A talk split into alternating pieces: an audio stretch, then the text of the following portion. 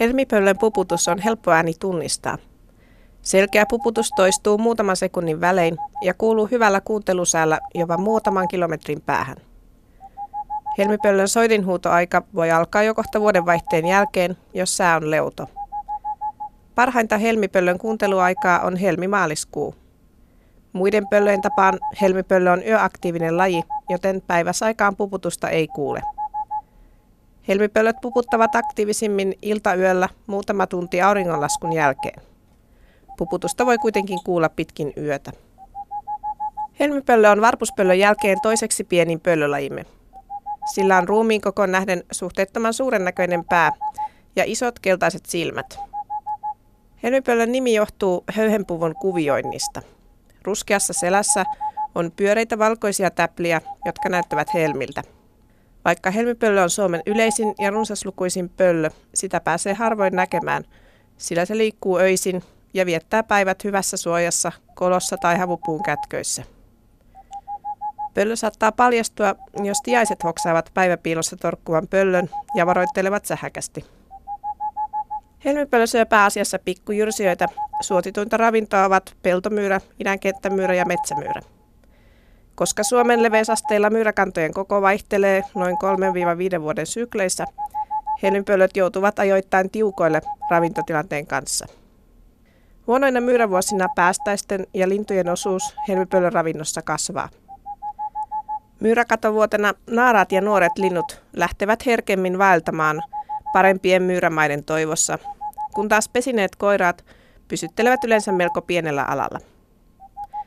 Helmipöllökoiraan pesinnän edellytyksenä on, että se on vallannut itselleen palokärjen koko luokkaa olevan kolon tai sopivan pesäpöntön.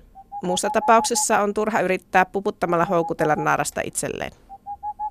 Kun koiras on kertaalleen onnistunut valtaamaan hyvän reviirin, sen kannattaa mieluummin sinitellä aloillaan huononakin myyrävuotena kuin lähteä kenties vaaralliselle vaellukselle.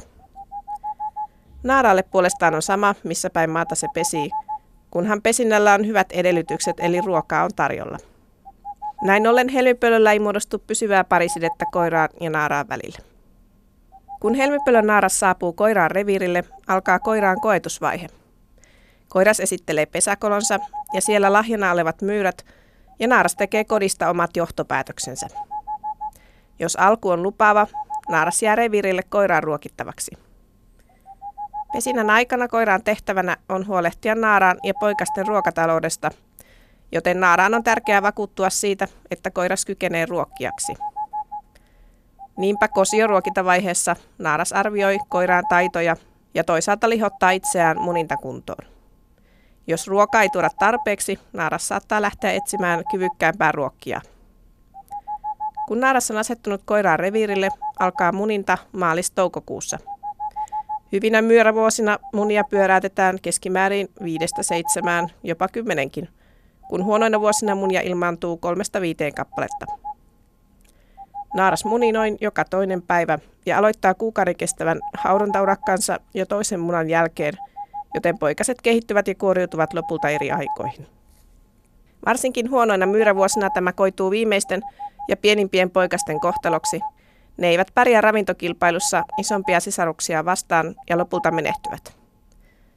Viiden viikon ikäisenä poikaset lähtevät pesästä lentokykyisinä ja niitä ruokitaan vielä muutaman viikon ajan maastossa.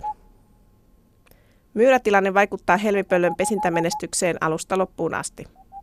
Jos myyräkannat ovat nousussa pesinnän aikana, poikasia selviää lentokykyisiksi asti enemmän ja niiden ei tarvitse lähteä syksyllä vaellukselle – mikä koituisi monen nuoren ja kokemattoman pöllön kohtaloksi. Lisäksi hyvinä myyrävuosina koiras saattaa houkutella itselleen toisenkin naaran, tai toisaalta naaras saattaa jättää ensimmäisen pesyensä koiraan huolettavaksi ja munia eriä koiraan kanssa toisen pesyen. Tällä tavoin helmipöllöpopulaatio reagoi nopeasti hyvään myyrätilanteeseen ja omalta osaltaan myös hillitsee myyräkantojen kasvua.